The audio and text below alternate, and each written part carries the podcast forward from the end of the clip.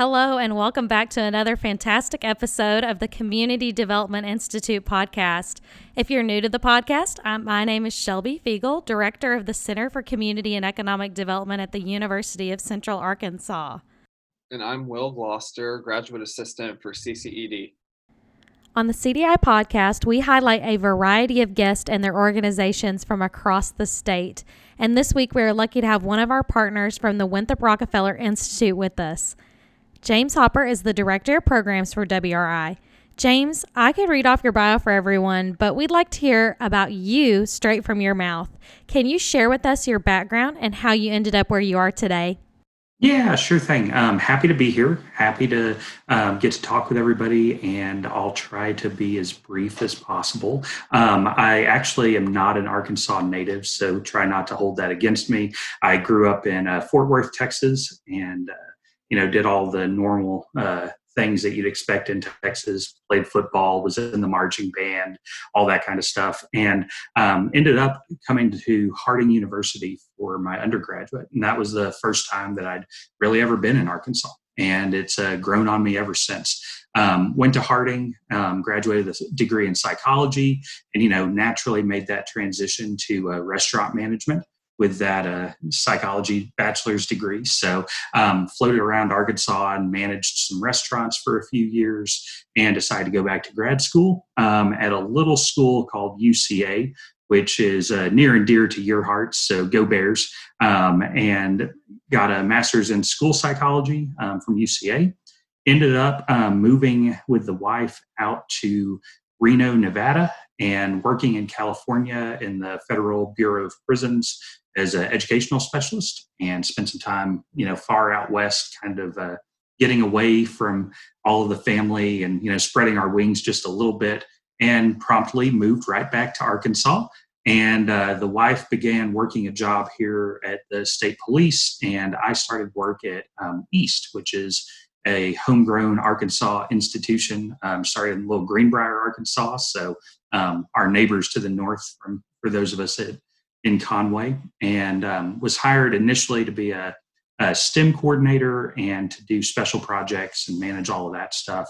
And finished my time there as their director of development. So, doing all the fundraising, and grant writing, and all of that kind of stuff. Um, it was really at East that I began getting plugged in to Arkansas as a whole, um, getting to work in a lot of the different communities and form partnerships, especially with my time as STEM coordinator and special projects coordinator began working with a lot of nonprofits and um, you know city and um, local governments and things like that trying to help the kids as they were doing service learning projects you know find partners and find people that needed their help. Um, and then in february i uh, left east and took the job at the winthrop rockefeller institute as their director of programs. So um, i have been there for about a month and then COVID hit. So it's been quite the um, onboarding experience. Uh, have spent a lot of time on Zoom meetings, which is actually how we're recording this podcast right now. Um, but it's really been a great um, it's been a great transition process, even though it has been more virtual than we originally anticipated. So um, I lead a team of um, four awesome people there, and um, have a great staff up there too um, continue to you know support the work that the institute does. So I'm excited to be there. Thanks, James. Many of our guests have, may have heard about the Winthrop Rockefeller Institute, but they might not be aware of everything that you guys do there. Can you share some more detailed information about the programs and services you offer? Yeah, sure thing. Um, you know, we have a variety of programs um, coming up um, and ones that are just in the works that are kind of in those early stages of development. Um, we have a rural workforce development program that's coming up. We're in partnership with the USDA, uh, Steve Mosier, and then the University of Arkansas Community College at Morrilton. Um, we did our first ever one last year, and we'll be doing another one of those um, this year, hopefully in person, but we do have some plans to turn that virtual if we need to. Um, we have our um, probably our longest running program called Uncommon Communities which um, works with a cohort of communities over a couple of years to provide training and support and you know basically just community development assistance and helping them take on projects and get the ball rolling um, very much dovetails with what the cdi does. We have programs in rural health um, a research collaborative between the university of arkansas fayetteville campus and then university of arkansas for medical sciences here in Little Rock, um, and we're trying to help their researchers begin um, doing more collaboration and uh, breaking down some of those barriers that exist from a you know three and a half or four hour drive, depending on who's doing the driving, I suppose.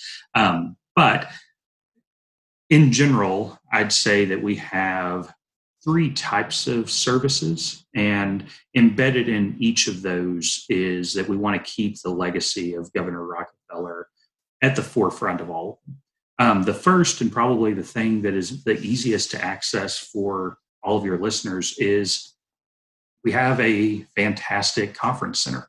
Um, we invite conference groups up to the Institute all the time. Obviously, right now during COVID, there's some additional challenges, but we are still hosting groups. Um, we're fortunate to have some very large spaces, which normally could hold 240 people, but in this time with six foot social distancing is significantly less than that. But we'd still love to have you come up. Um, and whether it's a large group of 200, probably a few months in the future, or a small board meeting or something like that, we would love to have you, you know, come up to the institute. Um, let us cook some amazing food and feed you lots of desserts, and we have a full bar, and you know, all of the stuff that you would need to have. So um, we have conference services for all of those types of things.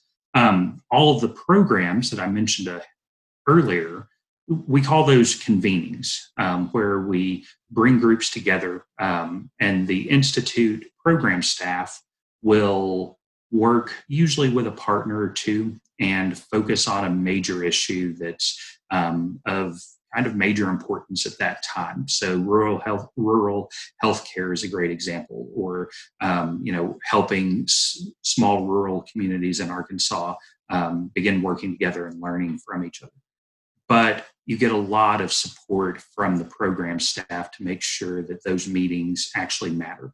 So to us, a convening is simply that it's a meeting that matters. And the program staff will work on doing some inspiration, some education, um, fostering collaboration between all of our different partners, you know, serving as project managers in between the meetings to make sure that balls don't get dropped um, as they're likely to do sometimes in between the different um, meetings that we may have on one topic and things like that. We do a lot of grant writing and uh, seeking out experts that may be able to come and talk um, on our topic and things like that as well. Um, and then I guess the last real um, service that we provide is a lot of training. And the training is more designed instead of those convenings, which may take place with similar people over two to three years. The training is more of a one shot. Let's provide a service. Let's train you in, um, you know, speaking with one another and having open uh, civil discourse and things like that. We have a variety of partners and programs there. Um, we work with the Kettering Foundation and their national issues forums uh, the Clinton School of Public Service to um, teach people how to discuss sensitive topics, um, you know, things like police reform, um, government um, division, food insecurity, things like that, but to help people learn about um, topics that are in the news and learn how to actually discuss them in a meaningful way with people that have differences of opinion.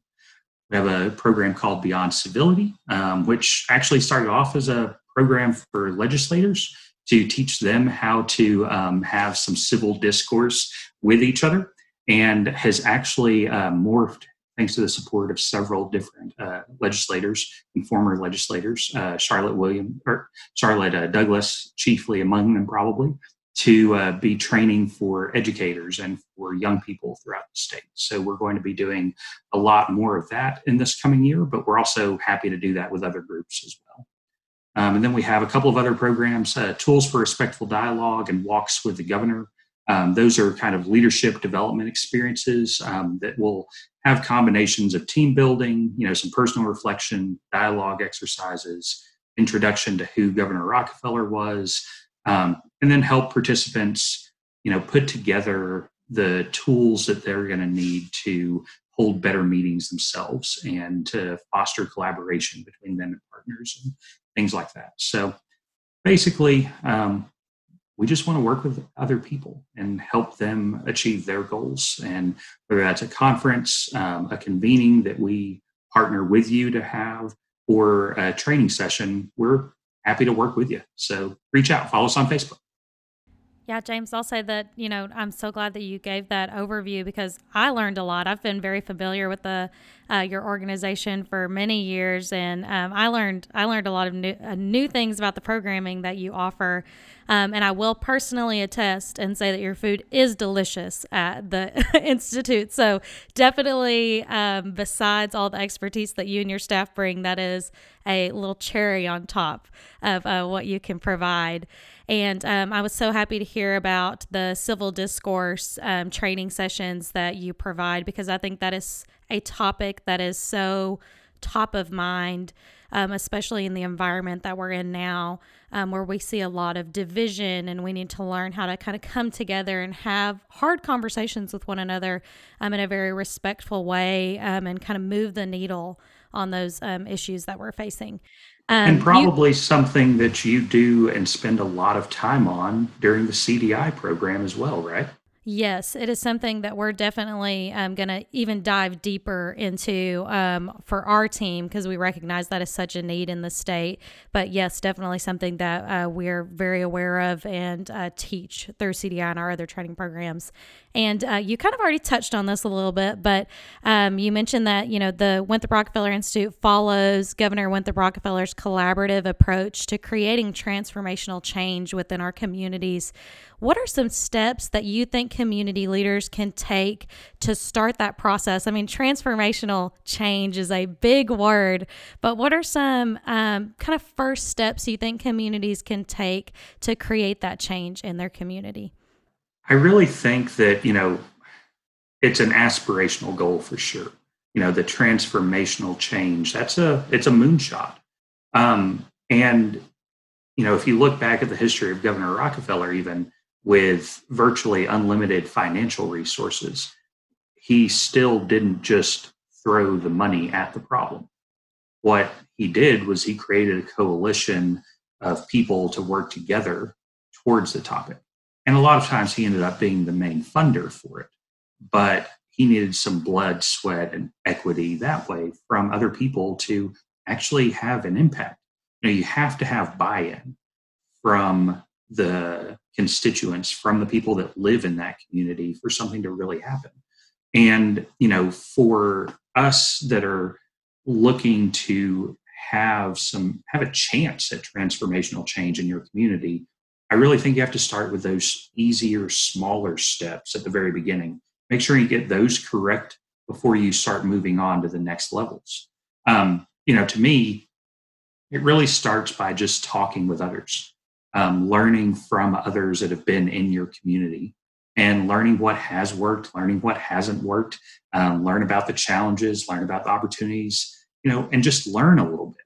And then stepping outside of that community and do the same with some other communities. You know find some that are experiencing some success and go and talk to some of the leaders there. Talk to them about how they got started and just learn from others that are you know motivated to do similar work.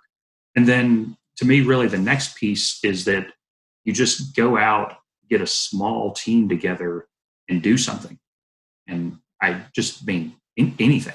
Doesn't matter if it's picking up trash on the side of the road, or if it's um, you know painting a um, you know painting over some graffiti, you know starting up a town mural, something like that. But find something that you can go out and physically work on together with your community and make sure that you invite everybody to it. You know don't keep it where it's just you and one or two other friends. Invite everybody. If only two or three of you show up that's okay. Begin you know working towards something. Um, you know, I really think that in my past um, professional life at East, you know, the focus there was all about service learning and you know challenging the kids to help others and to begin that um, civic engagement and kind of get its hooks in them and get them excited about helping others. Um, that's how a lot of us have ended up in the career paths that we have.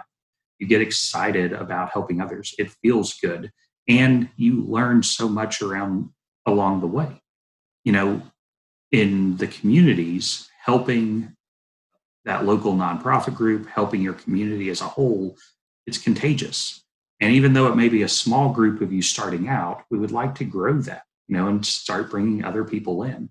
You know, once you get a little bit of that momentum built up, I think that's when you start looking externally for some additional help. You know, maybe that's uh, sending somebody to CDI or um, doing a book club, even, you know, on the cheap end, right? I mean, it's not too hard to get a book club started. Go down to the library, right? That your community hopefully has. Um, you know, maybe bring in a consultant, maybe a speaker, maybe attend a conference or something like that. But begin looking for kind of resources externally. And I think probably the most important thing is to just not stop, to just keep um, moving and don't let that momentum die. Um, you know, obstacles are going to come up. Um, I know a lot of the community development programs, Uncommon's one of them that COVID has uh, was definitely not on anyone's radar um, as far as putting the brakes on a lot of the projects that have been happening throughout the state. But we're finding ways to meet virtually. We're finding ways to use Zoom. Um, you know, we're discovering some issues too, especially in rural Arkansas. Sometimes there's not enough bandwidth to effectively have Zoom meetings. And maybe this is a way to identify that as one of those challenges for a community. Begin developing some solutions to uh, reach out to the internet service providers to get some of that those issues fixed for the kids and for the adults too. So um, there's some opportunities, but there are going to be things that get in your way, and just keep going. And so, unfortunately, CDI 2020 it was an a program, a training program that was canceled due to the pandemic, and you were going to be part of our year one class. Uh, we hope that you join us next year for CDI 2021. But what were you most looking forward to at CDI? And are there any programs you want to promote that WRI hosts for leaders?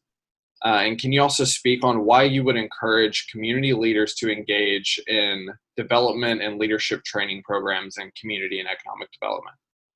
Yeah, certainly. I, one of the things that I was excited about, um, you know, coming to CDI 2020 is that two weekends ago, my wife and I just moved back to Conway. And, um, you know, we've been living in Searcy for the last few years and uh, made the move so that she could go to work down at um, in Little Rock and I could make the trek up to the top of the mountain. And it would kind of be a little bit of an easier drive. But I was really excited about getting more involved in the city of Conway and using this as kind of a springboard to, you know, get myself engaged and get Tony, my wife Tony, engaged as well. Um, and I've heard so many good things. Um, the institute has had several people that have attended CDI training in the past, so I was excited about that being one of my first, uh, you know, professional development experiences for me during my time at the institute. Um, and I am definitely going to be there next year. So you can't get rid of me. I think I may have already completed the application actually. So um, you should definitely sign up if you are considering it. Um, but beyond that, you know, I think the benefit to CDI and you know similar programs like that is that it teaches you skills that are transferable. You know, if you have a leadership development program, it's not only going to help you be a leader in your church or in your community or in your job. Those skills will transfer across your life, you know, and be able to be used by you to have an impact throughout your professional and home life and civic life and everything else. Um, you know, each one of us already has skills and abilities that we're that are developed. I think, you know, by the jobs that we work, by the education that we receive, you know everything from K through 12 school and you know time in East and um, then in college fraternities and sororities and everything else that you may or may not have been involved in. We learn from that, and normally we're expected to take those skills and use them for civic engagement. And it's not necessarily a perfect fit, but you know you you have some ability in project management or whatever. Maybe your civic teams can use some of that. The cool thing about CDI was that it was going to be specifically focused on those civic skills and learning about how to work effectively in your community. And that was unique compared to all of the other trainings that I've ever really been a part of. So I was definitely looking forward to that. Um, but there's always next year, right? And we can keep learning independently um, between now and then. And there are other programs that I think we can take advantage of too. Um, from the Institute side of things, the easiest way would probably be to just follow us on Facebook and visit our website to learn about upcoming um, big programs that we're doing, sort of like the rural health and things like that.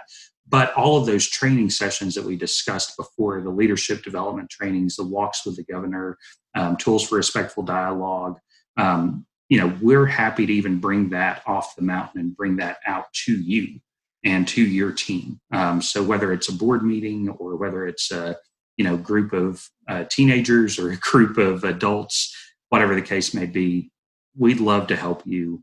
Um, you know, learn a little bit more about yourselves, learn how to have respectful dialogue, learn how to have meetings that matter, do some meeting design training, and do some facilitation training with you as well. So um, we're happy to help and excited to get to know each of you. Yeah, so James, I think a, a lot of what you said very much aligns with um, everything that we strive for at the center. Um, and we're so thankful that uh, we have you all as a partner, and we have so many other partners across the state that are involved in community and economic development. And we can build upon the work that each one of us does and have these great conversations with each other um, about how we can assist the communities throughout Arkansas. Um, and this has been a really wonderful conversation. I know for me personally and for our listeners to learn more about WRI um, and how everyone can connect to you on top of Petit Jean Mountain. I love I love uh, the the trek up to the mountain uh, kind of visual in my head. Um, we just wanted to say thank you for being on the podcast this afternoon. We really get uh, enjoyed getting to know you and about WRI. Um, and you and the WRI team are, you know, driving transformational work throughout the state. Um, and we just want to say thank you for taking time out of your day to be with us this afternoon. Thanks for having me. It was a great time, and we'll have to do it again soon. Hopefully, in person next time. Yes. Hope. Fingers crossed. Fingers crossed, James. On upcoming episodes, the CDI podcast will feature CDI graduates and participants, community partners, and community and economic development experts from across Arkansas and the Mid South. We hope you join us next week on the CDI podcast.